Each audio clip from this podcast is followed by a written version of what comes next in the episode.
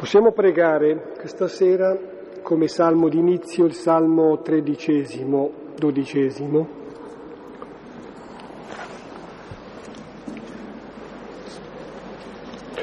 Ha qualche attinenza con il brano del Vangelo di Giovanni che leggeremo questa sera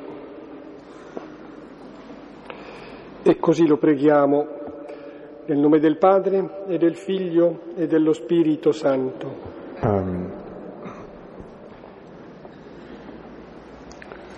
Fino a quando, Signore, continuerai a dimenticarmi? Fino a quando mi nasconderai il tuo volto?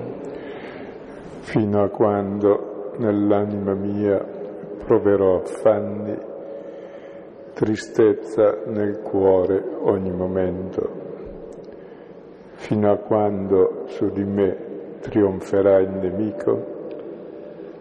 Guardami, rispondimi, Signore mio Dio, conserva la luce ai miei occhi, perché non mi sorprenda il sonno della morte. Perché il mio nemico non dica l'ho vinto e non esultino i miei avversari quando vacillo. Nella tua misericordia ho confidato, gioisca il mio cuore nella tua salvezza e canti al Signore che mi ha beneficato. Gloria al Padre e al Figlio e allo Spirito Santo, come era nel principio, ora e sempre, nei secoli dei secoli. Amen. Diversi possono essere gli spunti che collegano questo salmo col brano di Giovanni, appunto, dicevo.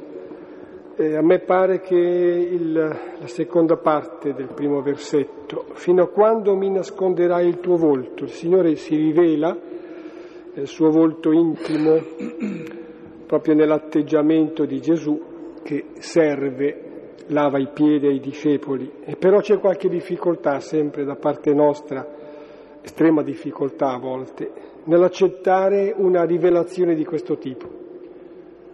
Per cui chi è credente si aspetta un altro Dio, chi non è credente rifiuta Gesù perché ha un'altra idea di Dio. Fino a quando mi nasconderai il tuo volto? Ecco, rivelaci, o oh Signore, il tuo volto nell'atteggiamento di Gesù che si fa servo, schiavo e lava i piedi ai discepoli. Ecco, abbiamo cominciato la volta scorsa la seconda parte del Vangelo di Giovanni. La prima parte era il libro dei segni, i sei segni che Gesù ha compiuto per indicare ciò che lui vuol fare. Il segno indica qualcos'altro. Ecco, ciò che lui vuol fare viene presentato nella seconda parte del Vangelo ed è il significato di tutto il Vangelo e consiste nel fatto che lui lava i piedi. È un po' la cifra di tutta la sua vita, cioè che pone se stesso a servizio nostro e così rivela la sua gloria E abbiamo visto che la seconda parte del Vangelo è tutta un unico giorno, va dal giovedì sera, giovedì santo, fino al venerdì sera. E mentre gli altri Vangeli descrivono lì il racconto dell'Eucarestia e poi il racconto della morte e resurrezione del Signore, e Giovanni non racconta l'istituzione dell'Eucarestia e invece la spiega per cinque capitoli in modo che si sappia cosa si celebra quando si fa l'Eucarestia. E inizia appunto con Gesù che lava i piedi e poi col comando dell'amore e tutti i discorsi che seguono. E poi segue la morte e resurrezione dove Gesù compie totalmente ciò che ha iniziato lavando i piedi. E ora rileggiamo il testo di Gesù che lava i piedi la volta scorsa ci siamo fermati sui primi cinque versetti che rileggiamo e questa sera andiamo avanti. Leggeremo una parte, neppure tutta quella che abbiamo letto la volta scorsa, fino al versetto diciassettesimo. Ora, prima della festa di Pasqua, sapendo Gesù che venne la sua ora di passare da questo mondo al Padre, avendo amato i suoi che erano nel mondo, li amò fino a compimento. E essendoci una cena, quando già il diavolo aveva messo nel cuore di Giuda, di Simone Iscariota, lo consegnasse, sapendo che il Padre gli diede nelle mani tutte le cose e che da Dio uscì e a Dio se ne va, si desta dalla cena e depone le vesti e preso un telo cinse se stesso, poi mette acqua nel catino e cominciò a lavare i piedi dei discepoli e ad asciugarli con il telo di cui era cinto. Viene dunque da Simon Pietro e gli dice, Signore, tu a me lavi i piedi? Rispose Gesù e gli disse, ciò che io faccio tu ancora non lo sai, ma lo capirai dopo queste cose. Gli dice Pietro, non mi laverai affatto i piedi in eterno. Gli rispose Gesù, se non ti lavo non hai parte con me. Gli dice Simon Pietro, Signore, non solo i miei piedi, ma anche le mani e il capo. Gli dice Gesù, chi ha fatto il bagno non ha necessità se non che siano lavati i piedi e allora è tutto puro. E voi siete puri, ma non tutti. Sapeva infatti chi lo consegnava per questo disse, non tutti siete puri. Quando dunque ebbe lavato i loro piedi ed ebbe ripreso le sue vesti e si fu adagiato a mensa di nuovo, disse loro, conoscete che cosa vi ho fatto? Voi chiamate me il Maestro e il Signore, dite bene, infatti io sono se dunque io, il Signore, il Maestro, lavai i vostri piedi, anche voi dovete lavare i piedi gli uni agli altri. Infatti vi diedi un esempio affinché anche voi facciate come io fa- feci a voi. Amen, amen, vi dico, non c'è schiavo più grande del suo Signore, né apostolo più grande di chi lo inviò.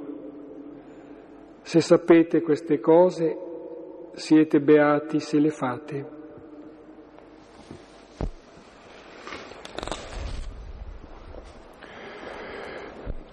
Ecco, la volta scorsa eh, ci siamo già fermati sui primi cinque versetti, che sono l'icona che Gesù ci lascia di sé, l'icona di servo per amore, quell'icona che realizza il compimento dell'amore, poi dai versetti 6 al versetto 11 si vedono le reazioni nostre davanti a lui che lava i piedi. Ci fermeremo questa sera sulle nostre reazioni, sono le reazioni di Pietro che rappresenta tutti noi. E poi dal versetto 12 al 17 Ecco, dice io vi ho lavato i piedi perché anche voi facciate altrettanto, che corrisponde all'Eucarestia quando si dice fate questo in memoria di me. Cioè celebrare l'Eucarestia vuol dire fare come lui ha fatto in memoria di lui. E prima di entrare nella materia nuova dal versetto sesto, le reazioni di Pietro, e consigliamo di ricontemplare la scena di Gesù che lava i piedi e dico ricontemplare perché mm, in 14 versetti l'Evangelista parla per sette volte di Gesù che lava i piedi. Perché poi, anzi di otto volte scusate, perché poi anche noi possiamo fare altrettante. Quindi questa ripetizione costante e con l'introduzione solennissima che cioè proprio così si compie la Pasqua, proprio così manifesta la sua gloria, proprio così ritorna al Padre, proprio così ci ama fino all'estremo, proprio così realizza il potere di Dio, potere di Dio è quello di amare così. Ecco, dopo tutta l'introduzione solenne, con sette verbi si dice quel che Gesù fa. Si desta dalla cena, è un gesto di risurrezione, depone le vesti, Gesù che si spoglia, depone le vesti è l'immagine di Gesù che dà la vita, depone la sua vita per noi, la mette a disposizione e sulla croce ci lascerà le sue vesti appunto e resta nudo in questa nudità rivela chi è Dio, prende un telo e se lo cinge, è la veste del servo, è la veste definitiva di Dio. Dio si rivela come Dio proprio in quanto servo per amore, poi mette l'acqua nel catino, siamo la Pasqua, l'acqua del Mar Rosso è l'acqua di questo catino, che non annega i nemici come il Mar Rosso, ma salva tutti, anche i nemici, sarà l'acqua che scaturirà dal fianco suo aperto, che feconda tutta la terra, e cominciò a lavare i piedi, cominciò, e non ha ancora finito. Quello che Dio ha sempre fatto e sempre farà è il suo servizio all'uomo e questo servizio d'amore con lavare i piedi è un gesto di servizio appunto, ma soprattutto anche un gesto di intimità, di amore, di dono, è ciò che lui fa. E poi li asciuga con questo telo di cui lui è cinto, cioè i nostri piedi sono avvolti dalla sua stessa veste di servizio, quindi i nostri piedi sono guariti per camminare come lui ha camminato e compiere il passaggio in questo mondo. Ecco, questa è la scena da contemplare che fa da principio e fondamento a tutta la seconda parte del Vangelo, come il prologo introduce tutta la prima parte del Vangelo e tutto il resto del Vangelo, la seconda che rivela la gloria ti mette davanti questa icona, la gloria di Dio, l'essenza di Dio, la sua bellezza che si manifesta e questo Dio chinato sui piedi dell'uomo scena da contemplare, da ricontemplare. Ecco, io ulteriormente amo sottolineare questo accostamento che è sorprendente. Si dice il versetto terzo che il Padre, e Gesù lo sa, gli ha messo tra le mani tutte le cose. Che cosa si ritrova tra le mani Gesù? I piedi dei discepoli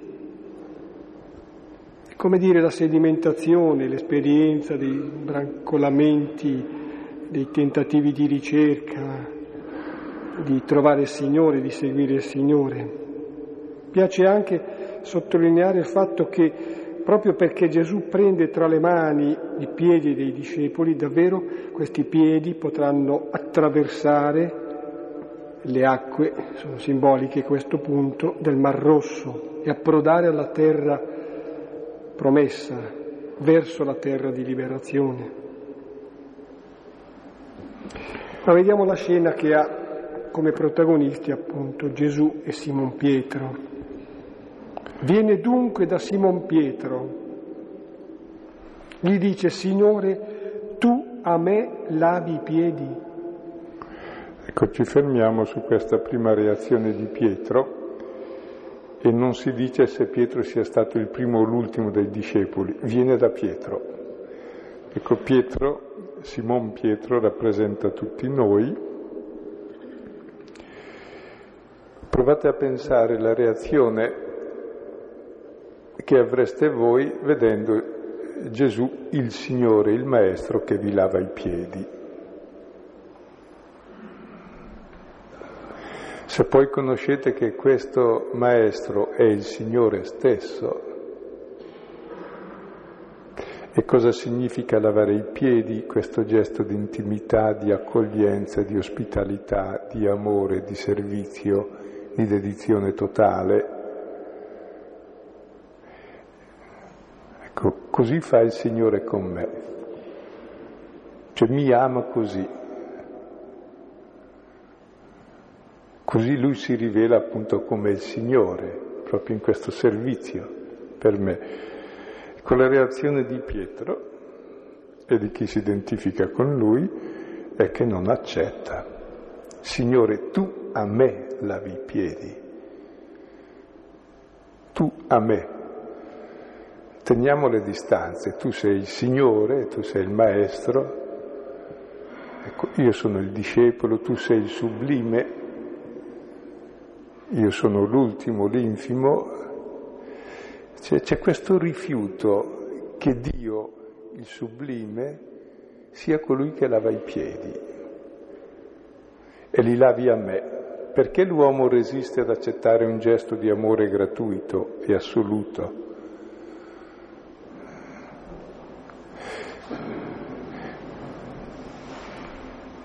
C'è questa resistenza profonda.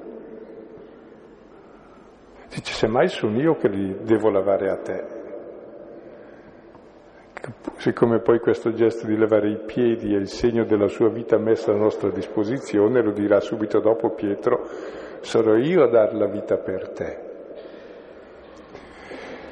Ecco, la prima cosa è questa resistenza nell'accettare che Dio sia così, che sia servo. Ecco, cosa ci gioca sotto? Ecco, penso ci giocano sotto varie cose. La prima cosa proprio è che eh, quando uno si sente investito di un amore così gratuito, mm, fa fatica. Dice adesso cosa devo fare per pagarlo? Adesso sono in sua balia. Accettare che ci sia un servizio gratuito di amore che ti libera non domini su di te e forse noi abbiamo troppe esperienze di amore interessato e allora non accettiamo che uno faccia così con noi, cioè diciamo ci avrà sotto qualche interesse, insomma. Ecco, no, è amore gratuito, incondizionato. Ecco, seconda cosa, accettare che il Signore, l'Altissimo, sia servo Ecco, vuol dire e che riveli la sua gloria lavando i piedi vuol dire davvero cambiare totalmente l'immagine di Dio. Dio il Signore, il sublime è l'infimo, è il servo, perché la sublimità dell'amore è quella di farsi piccolo e porsi a servizio. Quindi è un cambiare tutte le proprie categorie mentali, per accettare che il Signore sia così. A me. È in gioco proprio tutte le nostre resistenze, ma anche tutta l'immagine di Dio e anche l'immagine dell'uomo. L'uomo, il Signore, è quello che gli altri servono Lui, non che Lui serve gli altri.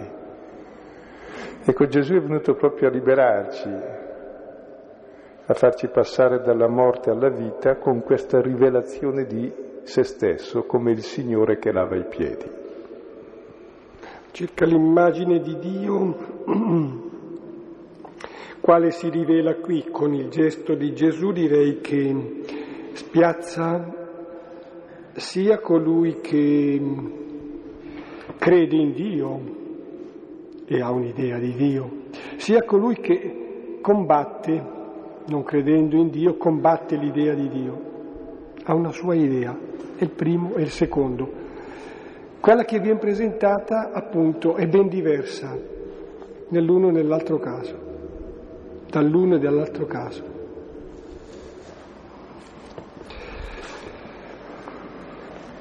Rispose Gesù e gli disse, ciò che io faccio tu ancora non lo sai, ma lo capirai dopo queste cose. Ecco, cosa sta facendo Gesù?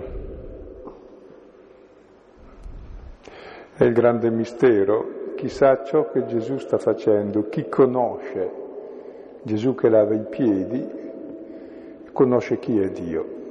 conosce chi è il padre, conosce chi è il figlio e conosce anche chi è l'uomo, il figlio di Dio. E Pietro ancora non può sapere questo, eh, perché il Signore si rivelerà soltanto dalla croce come Dio, là si capirà cosa significa io sono, chi è Dio.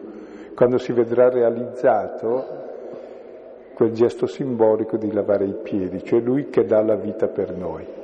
Proprio lì allora si capisce chi è Dio, uno che ti ama fino a dar la vita per te. Quindi Pietro ancora non può saperlo e non ha ancora ricevuto lo Spirito.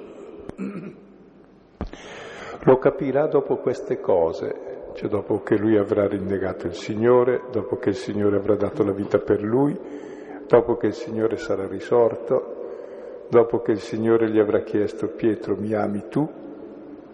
Ecco, allora capirà cosa vuol dire. Dopo che il Signore gli dirà quando eri giovane andavi dove volevi, ti cingevi da solo la veste, un altro invece adesso ti cingerà la veste, la stessa veste del servizio, la stessa veste dell'amore, e allora mi seguirai nello stesso cammino. Allora dopo queste cose anche Pietro capirà cosa significa che il Signore è colui che si fa servo per amore, quando avrà fatto lui stesso esperienza di questo amore. Per ora Pietro non ha capito, non abbiamo capito neppure noi e quindi con coerenza e con perseveranza ostinazione dice Pietro, non mi laverai affatto i piedi in eterno. Gli rispose Gesù, se non ti lavo non hai parte con me. Ecco, non mi laverai affatto i piedi in eterno. Io non accetto questo servizio da te. Sono io che ti devo servire. Il Signore è quello che tutti devono servire, il Maestro è quello che tutti devono riverire.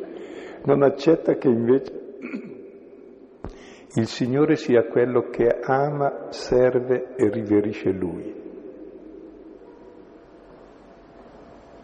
Quindi non può conoscere chi è il Signore. Quindi emerge qui in Pietro il grande peccato dell'uomo che è cieco davanti alla gloria, cioè il Signore è qualcun altro, non può essere questo, uno che lava i piedi, uno che si comporta così nei miei confronti. Non accetterò mai questo. E se ricordate, Pietro non accetta Gesù che lava i piedi, corrisponde nei Vangeli sinottici a Pietro che non accetta quando Gesù gli dice, dopo che lui ha detto tu sei il Cristo, il figlio di Dio, Gesù gli dice sappi che il figlio dell'uomo dovrà patire, soffrire, dare la vita e risorgere. E Pietro gli, dirà, gli, dice, gli disse non sia mai. E Gesù lo chiamò Satana. Ecco, è qualcosa di satanico questo in Pietro, questa resistenza ad accogliere la gloria di Dio, cioè ad accogliere Dio come amore e servizio. Ma lo fa a fin di bene, perché se no dove va a finire Dio se è così? Sì, quasi una specie di difesa, non richiesta peraltro, di difesa di quella che può essere una dignità, una maestà di Dio, però è una concezione, come si può dire, eh, tirannica, Dio tiranno, padronale, Dio padrone. Invece Dio è amore, perciò diventa servizio. E come vedete anche il problema della fede cristiana non si pone davanti alla professione di fede che fa dire Gesù è Dio, Gesù è Signore, Gesù è Cristo. Noi le diciamo di Gesù queste affermazioni, un altro le dice di Buddha, un altro le dice di quel che vuole. Il problema è che il Cristo, il Figlio di Dio, il Salvatore, sia il crocifisso. È davanti alla croce che si pone il problema reale di Dio, del Dio cristiano, di quel Dio del quale non abbiamo mai avuto nessuna immagine, di quel Dio che è solamente amore e servizio dell'uomo. Mentre invece a Gesù in genere applichiamo tutte le nostre immagini di Dio, di Cristo, di salvezza, ma che pensiamo a noi, come anche Pietro, le immagini diaboliche. Mentre invece lui è il Signore, il Salvatore, in quanto lava i piedi, cioè in quanto finisce in croce. E Pietro dice, questo non lo accetterò mai in eterno. E Gesù gli dice, se io non ti lavo, non hai parte con me. Cioè se tu non accetti il mio servizio, se io non accetti che io muoia per te, se non accetti il mio amore per te, tu non avrai parte, non avrai eredità con me, non avrai il mio amore. Non potrai amarmi e non potrai amare gli altri come li amo io. Aver parte con Gesù il figlio vuol dire avere lo stesso amore del padre e vuol dire amare in questo modo i fratelli. Se tu non accetti di essere amato così, non puoi amare gli altri così. Con gli altri cosa farai? Farai da padrone come il Dio che ti sei inventato tu. Dio è padrone, io voglio essere come Dio, faccio da padrone anch'io. E invece Dio è servo per amore, e se io accetto che Lui sia servo della mia vita e mi ami, anch'io saprò porre la mia vita a servizio degli altri. E allora avrò la sua eredità, l'eredità del figlio che ama con l'amore del padre. Cioè per essere cristiani la cosa fondamentale da accettare è che il Signore ha dato la vita per me, per me peccatore, come gli altri che mi ha amato e ha dato se stesso per me, dice Paolo.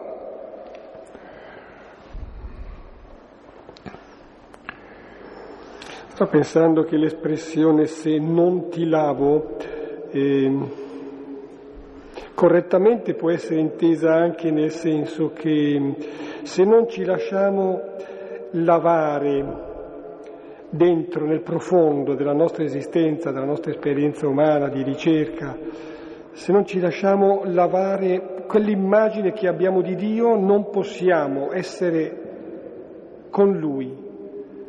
Eh, si tratta proprio di lasciare che quell'immagine sia tolta ed emerga l'immagine vera che offre Gesù, che prende tra le mani i piedi dei discepoli e lava.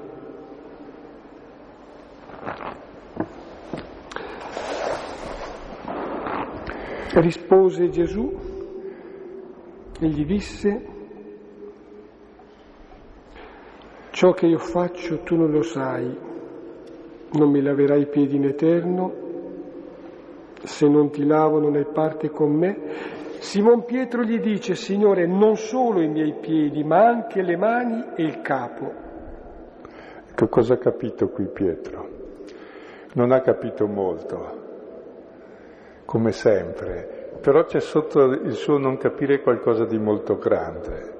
Cioè lui, lui vuole a tutti i costi aver parte con Gesù, cioè gli interessa. L'amore per la persona di Gesù non l'ha mai capito Pietro Gesù. E anche dopo risorto ci vorrà Paolo per dirgli guarda che tu non vai molto correttamente perché non hai capito cose fondamentali, eppure ama Gesù per dire che c'è l'amore che fa capire cose che non capirà mai, forse. E difatti lo ama e vuole avere parte con lui e gli dice allora non solo i piedi, ma anche le mani e il capo. Lavami tutto. Ecco, ed è bella questa generosità, che poi diventa vera perché Gesù lavandogli i piedi, cioè facendosi suo servo, gli dà anche una buona lavata di capo cioè gli fa capire che la sua testa è sbagliata, perché se lui è il Signore e si fa servo, dovrà cambiare idea su chi è il Signore. E gli laverà anche le mani, indica l'azione, il modo di agire. Cioè Pietro in realtà, accettando che Gesù per adesso gli lavi i piedi, un po' alla volta cambierà anche il modo di pensare e di agire, perché accetta l'amore suo senza capire cosa significa. Tant'è vero che la realtà la capisci perché? mica perché l'hai capita, perché la accetti e la ami, poi la capisci. Se non l'accetti non la capisci mai la realtà, tantomeno una persona. Ecco, e Pietro ha questa accettazione, questo amore previo del Signore che poi glielo fa anche capire. Ma questo vale in ogni conoscenza, ma anche nella conoscenza della realtà. Se non ami non capisci, capisci sempre quel che vuoi, insomma, ecco. Se però ami un po' alla volta capisci anche un po' di più di quel che volevi, cioè perché la tua volontà desidera conoscere ciò che ami. Quindi è bella questa disposi- disposi- disposizione interiore di Pietro, ecco.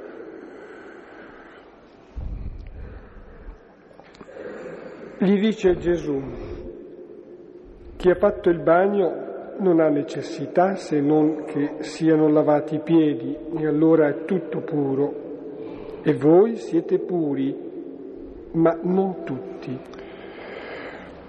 Ecco, è un detto misterioso, chi ha fatto il bagno non ha necessità se non che siano lavati i piedi. È un po' una parabola, cioè i piedi si sporcano poi subito, quindi sono da lavare comunque. Cosa vorrà dire?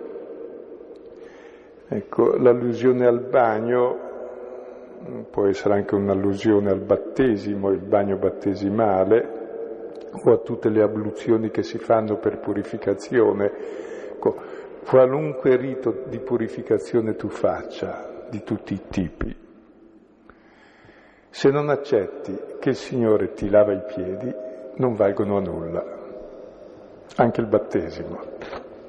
Cioè se non accetti che Lui ti ama e pone la sua vita a tuo servizio, tutti i riti sono vuoti, tutti i riti cristiani.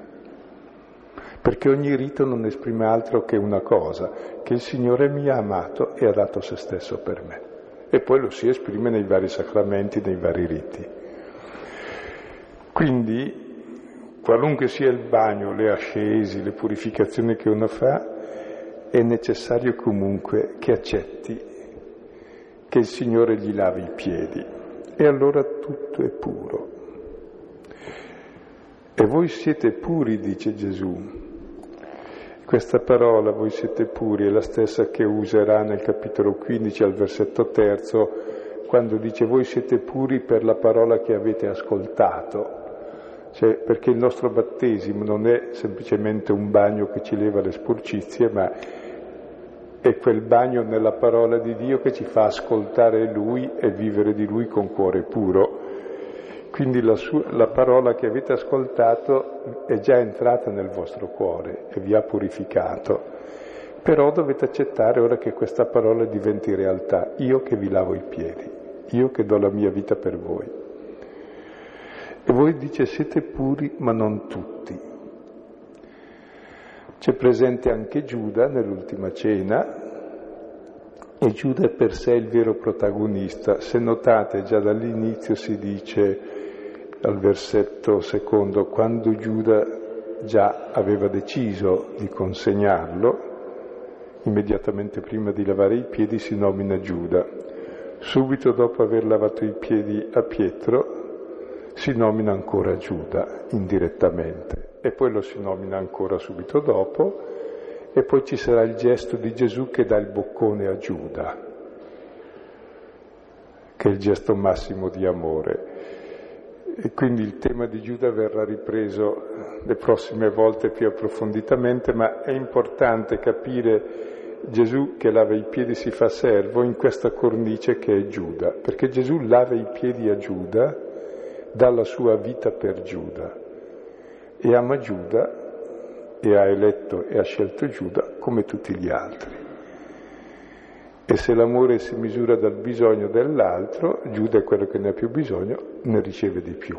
E difatti solo Giuda avrà il boccone, segno eh, massimo di intimità, intinge il boccone e glielo dà, che è poi la comunione, vedremo.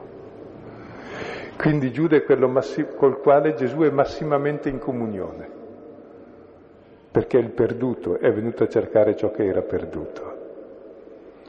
Ed è questo mm, personaggio di Giuda che dà il vero significato alla croce, Perché è morto in croce Gesù? Per salvarci dalla perdizione, per liberarci dai nostri peccati, mica perché eravamo bravi, ha detto già che siete bravi, allora faccio qualcosa di buono anch'io per voi. No, l'abbiamo messo in croce lui ha dato la vita per noi. Così ha rivelato chi siamo noi, siamo amati da lui infinitamente e ha rivelato chi è Dio, è uno che ci ama così. Quindi è importantissima questa figura di Giuda.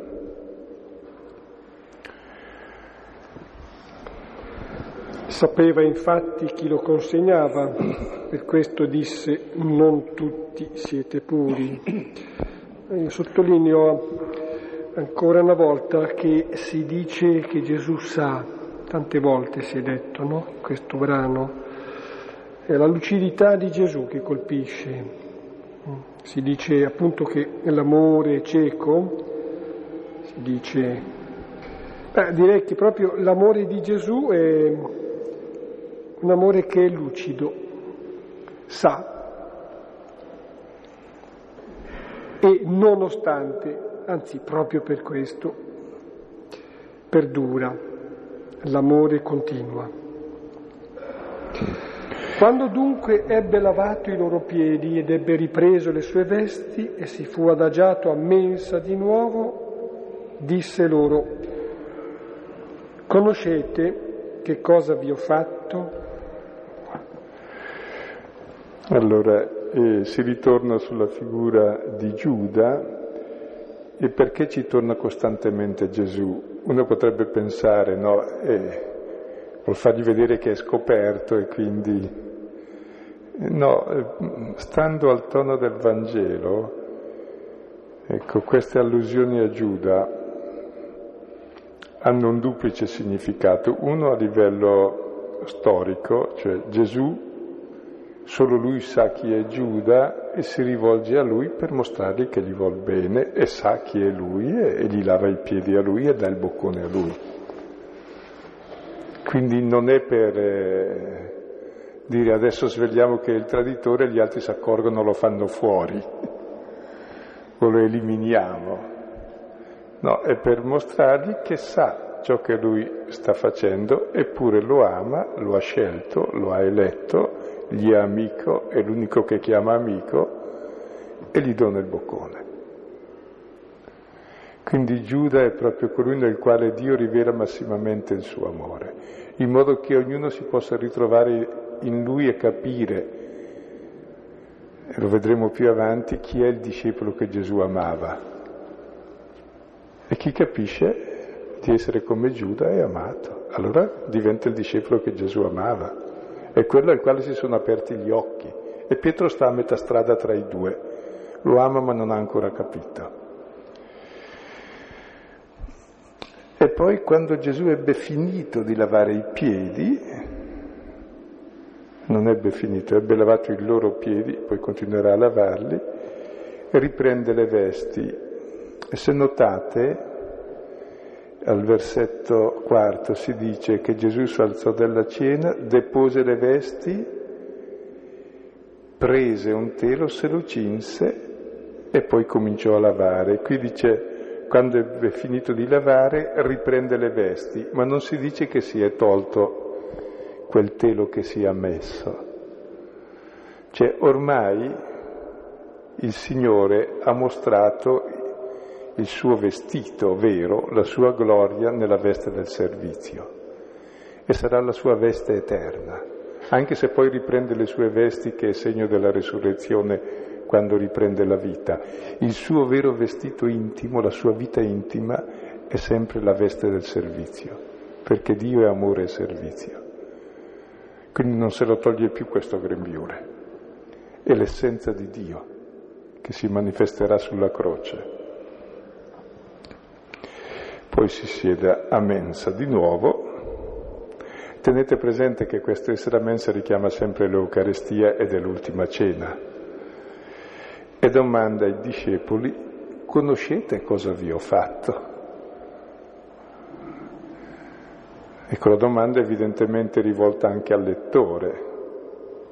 Conoscete cosa ha fatto Gesù? Che significato ha il suo lavare i piedi? Che significato ha la resistenza di Pietro? Ecco, se conosciamo ciò che lui ha fatto, per ora, come Pietro, non lo possiamo conoscere. Ecco, quando conosceremo ciò che lui ha fatto, conosceremo chi è Dio. E allora anche noi potremo essere simili a lui e fare altrettanto. Ecco. Sto pensando che rispetto alla lucidità, cioè il sapere di, da parte di Gesù, resta questa mancanza di lucidità, potremmo dire opacità, ignoranza, la non conoscenza da parte del discepolo. Ecco, è l'aspetto importante della fede, io credo sia un aspetto sostanziale, proprio quello di conoscere, cioè capire, essere illuminati e quindi comprendere ed essere compresi dall'immagine del Signore che serve con quel che ne segue. E notate poi l'insistenza, verrà ripreso ancora, no? L'insistenza con cui eh, si dipinge questa icona di Gesù che lava i piedi con tutti i sette verbi, prima con l'introduzione in piena coscienza, sapendo, sapendo, sapendo che viene dal Padre, che a Dio torna per manifestare la sua gloria, perché è giunta la sua ora fa questo, questo, questo, questo e poi continua a ripetere per otto volte lava i piedi, lava i piedi, lava i piedi, lava i piedi e alla fine dice conoscete cosa vi ho fatto. Evidentemente ancora vuol riproporci, guardiamo bene questa scena e poi Gesù la spiegherà. E ci fermiamo per questa sera qui. Con la spiegazione la vedremo la volta prossima, che poi sarà lunga questa spiegazione. Durerà cinque capitoli, perché non si alza più da quella tavola e spiega sostanzialmente tutta la storia dal punto di vista di questi piedi lavati. Testi utili, oltre a quelli già suggeriti la volta scorsa, che erano un po'... Eh, abbracciavano un po' tutto il brano. Forse in particolare questa sera può essere utile annotare il Salmo tredicesimo, quello che abbiamo pregato all'inizio, e poi dal profeta Isaia, capitoli 52 e 53. Possono tornare questi canti cosiddetti del servo durante questo brano tutto, e poi dei tratti che sono un po' caratteristici di Gesù, quali li descrive Paolo, ad esempio, nella lettera Filippesi, capitolo secondo, 5-11, ancora tratti caratteristici di Gesù e nostri. Primo Corinti, capitolo primo, dal versetto ventesimo innanzi.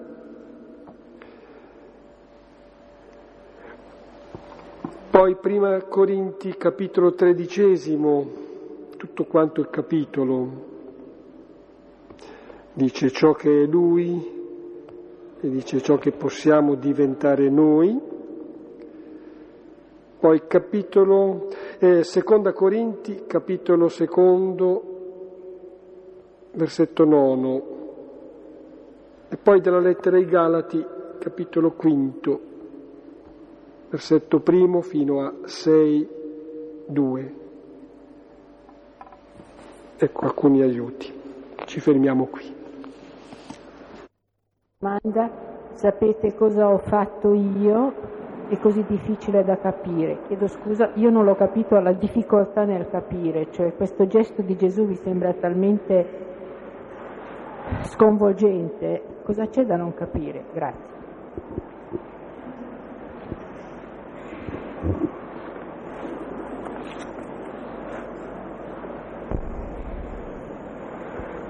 Eh, non lo so, perché non ho capito cosa ha fatto ancora so solo che è sconvolgente, ma davvero conoscere, eh, la conoscenza vuol dire avere esperienza, si parla di conoscere il padre, di conoscere il figlio, conoscere vuol dire quell'esperienza profonda di amore che, ecco, conosciamo cosa vuol dire ciò che lui ha fatto, vuol dire conoscere davvero Dio, avere l'esperienza dell'amore di Dio piena nella propria vita.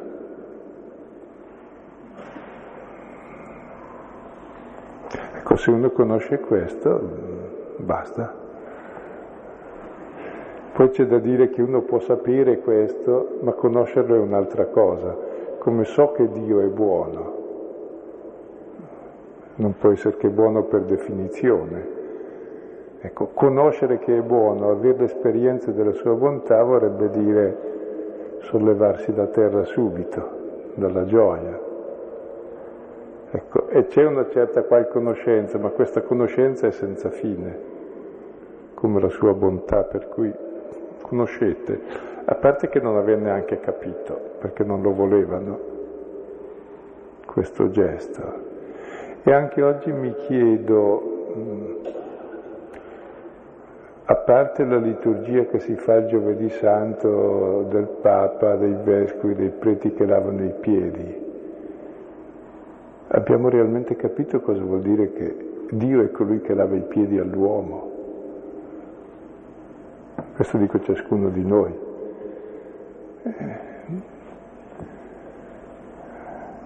Avremo un altro tipo di rapporto anche con le persone, con noi stessi.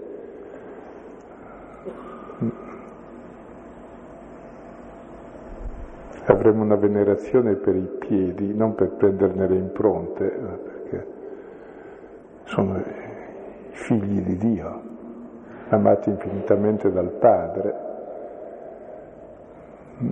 Cioè, abbiamo capito queste cose, boh, se noi cristiani comprendiamo queste cose è già cambiato il mondo, almeno per quanto sta in noi. E non sembra che sia capitissimo, ecco.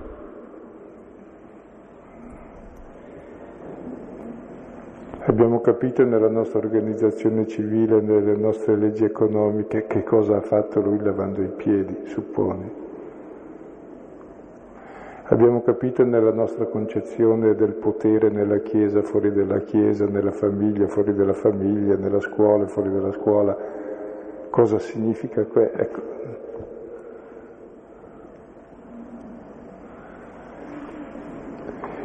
Detto anche in altre parole, siccome sta descrivendo l'Eucarestia nel suo effetto concreto, celebrare l'Eucarestia significherebbe questo, diventare come Dio per gli altri. Capite allora perché eh, Giovanni, invece di raccontare l'Eucarestia, si ferma per cinque capitoli su questo lavare i piedi e ciò che ne consegue. E poi davvero se uno guarda il testo, a livello di testo è un'ossessione, pare sempre di lavare, lavare, lavare. Otto volte, nove volte in 14 versetti. Ah, beh, ho capito. Eh no, non hai capito. Avete capito cosa fatto? Eh no.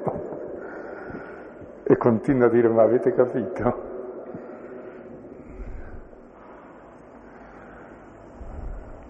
Certamente la cosa più semplice e più sublime di Dio, ecco, che quindi è il mistero da capire.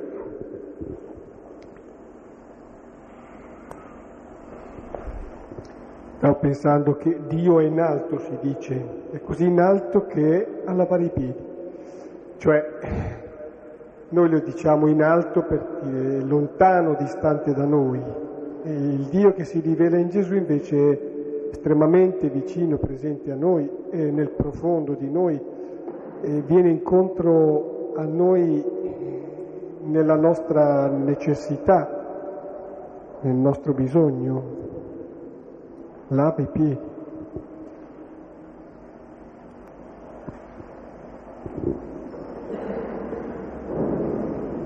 Coraggio. Dietro le spalle sempre. Sì, dunque c'è una cosa che non, non mi è chiara, diciamo, eh, perché si dice che Genu- Gesù cominciò a lavare i piedi, quindi questa cosa non avrà fine. E poi Pietro risponde, cioè dice, tu non mi leverai i piedi in eterno. Ecco, dicendo questo in eterno sembrerebbe abbia capito, insomma, però non ha capito, eh? cioè non mi tornano bene i conti, ecco, in questa mm. cosa, se si poteva chiarire. Sì. E vale la pena di tornare sempre anche su ogni singola espressione perché sono ripetute apposta, perché una volta o l'altra ci caschiamo nel capire.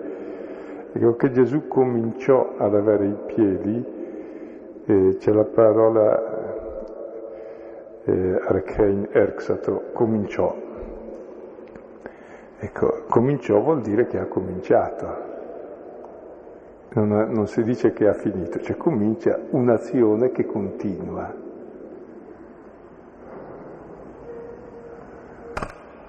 Ecco.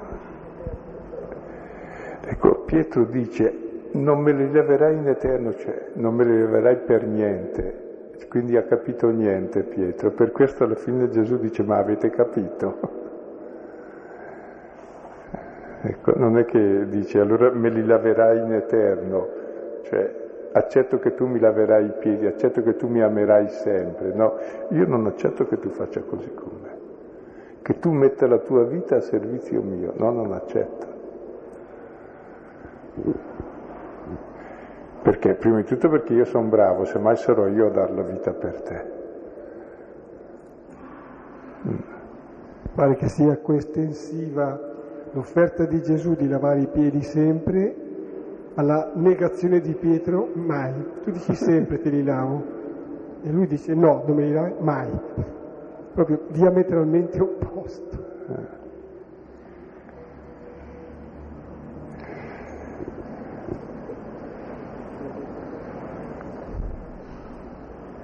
E tenete presente proprio che Pietro è sempre preso come il prototipo del discepolo mediocre, cioè quello che siamo noi fino a quando rinnega capisce di essere Giuda, vedremo.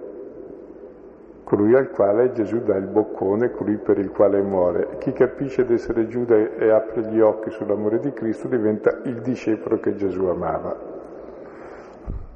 Che tutti e tre i discepoli sono in noi. E quando si fa un racconto con vari personaggi, è perché appunto i vari personaggi ci rappresentano tutti non è che ne puoi escludere uno, se lo escludi allora è inutile parlarne. Invece i personaggi dei discepoli, e si parla sempre, tra l'altro di Giuda sempre uno dei discepoli perché saremmo tentati di dire ma lui non è discepolo, invece no. È una parte di noi profonda riconosciuta alla quale possiamo essere come l'altro discepolo che Gesù amava perché a Giuda proprio Gesù ha rivelato il massimo dell'amore. Comunque su questo torniamo dopo. Qui viene fuori Pietro perché Pietro è, è quella metà strada che è quella che tutti abbiamo sempre, che non capisce sostanzialmente, è il cristiano medio che vuole un certo bene al Signore ma che non capisce niente. E quindi si parte da questo. Allora, tu prima hai fatto una domanda a cui è facile rispondere per me non avevo capito il lavaggio dei piedi cosa significava. Ho 55 anni e l'interpretazione che ho sentito dare qua mi piace e mi domando perché in 55 anni non l'ho già sentita. Non c'è polemica nella mia domanda, eh? è solo la constatazione che sovente si dà una lettura così superficiale che non permette di prendere a pieno il senso profondo dei fatti e delle parole che sono state usate. Su Pietro, tu prima hai detto, e lo dici spesso, che eh, gli apostoli sono un po' testoni, dice a, a un certo punto lavami allora anche le mani e il capo. Ma io qui forse vedo qualcos'altro, non so se magari viaggio troppo con la fantasia. Non che continua a non capire, ma che forse sente il bisogno a quel punto di estendere una purificazione anche alle mani, che sono il luogo dei suoi gesti, e alla sua testa, che è il luogo dei suoi pensieri. Per cui forse si può anche leggere un qualche cosa di positivo e non di negativo. Circa... Terza cosa, e concludo, Tre. scusa. La domanda che mi pongo sempre è, e gli altri? Ecco. Cioè noi abbiamo la fortuna a duemila anni di distanza di vedere come è fatto il mondo. Allora il mondo sembrava essere quello lì. Poi abbiamo scoperto invece che milioni, se non miliardi di uomini a questa verità si sono arri- arrivati con 1500 anni di ritardo e qualcuno magari anche con un fucile puntato insieme alla Bibbia che gli veniva portato. E la domanda terribile che ho è perché ci sono tutti questi esclusi al momento in cui lui è venuto e anche per così tanto tempo dopo? Mm. Ripasso tutte e tre le domande perché sono importanti. Cioè la prima come mai, solo adesso a 55 anni, e ho mai sentito prima. Ecco, credo che a tutti noi capita una cosa, che certe cose non abbiamo mai sentite, eppure ci sono sempre state. Cioè basta leggere un padre, il commento di qualunque padre della Chiesa, anche di 1500 anni fa, anche di 1700 anni fa, tutte queste cose sono dette molto meglio di come le abbiamo dette noi e molto più approfondite, anche in Sant'Ambrogio stesso, tanto per non andare lontano da Milano. Ecco, e come mai, e, e allora io mi pongo la domanda, come mai è da duemila anni che si dicono e capita una certa volta che a 55 anni, a 60, 70, finalmente lo capisco? Perché è così, è così. Cioè, sono cose che sappiamo sempre che il Signore è morto per i peccatori, che ha dato la vita per i nemici, che poi è questa cosa, da sempre. E quando andiamo a riconciliarci sappiamo sempre che ti assolvo dai tuoi peccati reali, non da quelli che non hai, che quindi il Signore perdona. Lo sappiamo da sempre, ma capita una volta che lo comprendiamo. Per questo dice, ma avete capito? Avete capito? Quindi Circa la seconda di Pietro che risponde, probabilmente ha capito qualcosa, è vero, è tipico di Giovanni usare sempre frasi e dei fraintendimenti che però hanno un senso vero. Cioè supponete Caifa che dice è giusto, il, sacerdote, il capo dei sacerdoti che dice è giusto che muoia uno per tutto il popolo, ma lui intende un'altra cosa, bisogna farlo fuori Ecco, e Giovanni commenta, fu profeta perché proprio è morto per il popolo, quindi riprende le cose, qui Pietro aveva capito perfettamente niente, però è vero. E Gesù che gli lava i piedi effettivamente cambierà il suo modo di pensare, il suo modo di agire. E poi la terza domanda è quel problema serio che ci poniamo, e gli altri? Ecco, io credo che il primo altro sono io, come Pietro, che devo entrare in questo. Quando poi ho capito questo, davvero, allora io stesso sono inviato verso gli altri, come sarà Pietro e i discepoli dopo Pasqua. Gesù soffiò su di loro lo Spirito e disse andate, ecco, mando voi come il Padre ha mandato me. Cioè, al di là delle immagini, dette in modo più semplice, se uno ha scoperto questo amore del padre nel figlio, comincia ad amare i fratelli e a testimoniare l'amore del padre. Allora gli altri chi sono? Ecco, chi si fa questa domanda perché non gli altri è sulla buona strada, è diverso da Caino che dice gli altri, chi sono gli altri? No, gli altri sono miei fratelli. E nella misura in cui capisco questo, cambia il mio rapporto con gli altri. E a noi il Signore ha affidato questo, di continuare la sua presenza mediante il comando dell'amore. Mm. Ed è il cammino della storia dell'umanità questo. E dove non si fa questo si fa il cammino opposto, ci si odia, ci si uccide, ma alla fine non c'è altra via ancora che questa proposta da Gesù. E ci sarà sempre uno che alla fine vincerà con l'amore, ecco, ogni odio. E vedremo poi nella passione di Gesù il realizzarsi di questo già su di lui.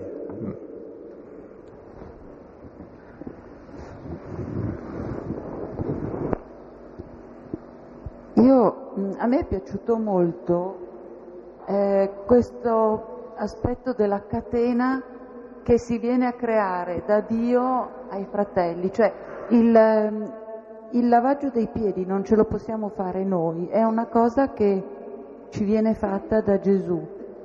Noi siamo già mondi perché lui dice che quando eh, una volta che chi è stato lavato è pulito è mondo, quindi noi quelli convertiti sono già mondi, sono, siamo già salvati, sono solo i piedi, quelli che toccano la terra, che si sporcano in continuazione. E quindi il fatto di farceli lavare da Lui, cioè di accettare la sua volontà, no? di, di, abbandonarci alla sua volontà e, di passare questa cosa poi ai fratelli, quindi di capire la nostra miseria, nostre, i nostri limiti, le nostre, eh, la, con umiltà e quindi anche di riuscire a vederle nei fratelli, che tu poi a tua volta lavi, ma il passaggio non è con te, cioè non sei tu che lo fai a te, a me è questo che è piaciuto molto, perché perché è proprio una catena che si viene a creare tra Dio e, e i fratelli, è un triangolo. Insomma. Cioè non sono io che mi lavo i piedi. No, e poi Come... è bello l'avere questa possibilità di fare la sua volontà e non puoi scappare. Mm. Poi anche l'immagine no, che siete già mondi, però bisogna lavare i piedi, cioè al di là del fatto che siamo figli di Dio ci accorgiamo che strisciamo molto a terra. E allora cosa c'è da fare? Eh, che un altro mi perdoni, mi accetti, mi ami, mi purifichi. E io farò lo stesso con gli altri. E questo vuol dire cambiare il mondo. Cioè il perdono, l'accettazione dell'altro, non la condanna, non il giudizio, non il rifiuto, l'accettazione dei limiti miei e altrui, perché ho sperimentato che i miei sono stati accettati, se no non li accetto. Quindi, difatti, questo gesto di lavare i piedi, già proprio nell'interpretazione che è più antica di Ambrogio, ma anche prima, e si presta una pluralità di significati e Giovanni lo sa che si presta pluralità, lo fa apposta, che va dal battesimo all'Eucarestia, alla riconciliazione, a tutti i sacramenti della Chiesa, perché è coinvolta tutta la vita cristiana in questo, cioè tutta la vita umana.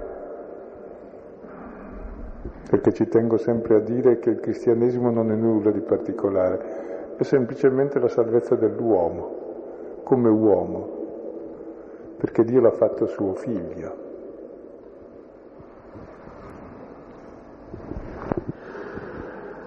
Ecco, Gesù dice, avete capito cosa vi ho fatto? E, è tanto tempo ormai che sento dire, e, e, e, lo capisco che è giusto e che è da fare, che eh, bisogna eh, accogliere la parola come indirizzata a me personalmente, ciascuno deve eh, considerarla in questo modo. E, e però mi è sempre costato fatica e, e con poco frutto, ma questa sera veramente ho sentito quella parola lì, avete capito, come indirizzata a me, che vuol dire avete capito cosa, vi ho fa- cosa ti ho fatto, quanto bene ti voglio.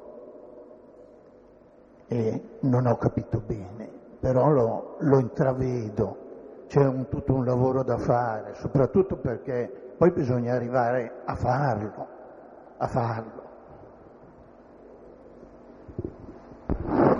comunque quando accetto che lui mi lava i piedi avrò parte con lui. Se vorrà dire anch'io saprò lavare i piedi, vuol dire questo aver parte. Detto in altre parole, sono capace di amare come sono amato, cioè nella misura in cui sono amato, con l'amore con cui sono amato.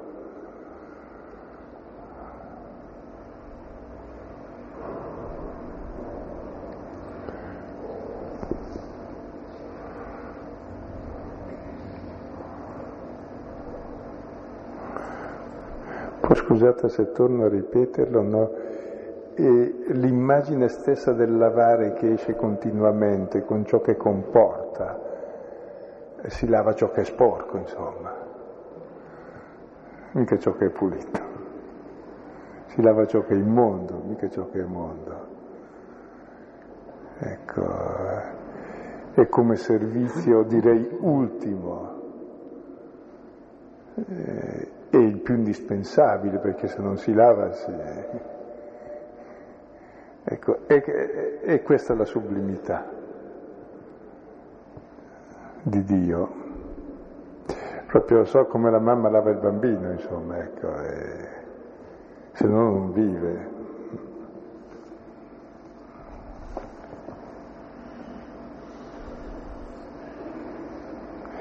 E come poi quando si è grandi uno vive se si sente accettato e amato e perdonato, se no non vive vive di condanna, di giudizio, di facciata.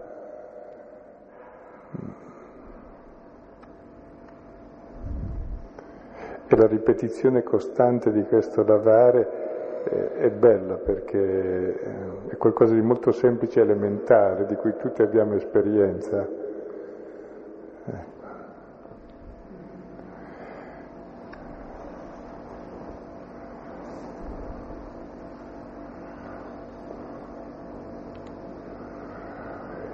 Tra l'altro ecco, si tratta di un lavare non di una, una mania di uno che vuole essere pulito, lo dice chiaramente all'inizio, avendo amato i suoi, li amò fino al compimento.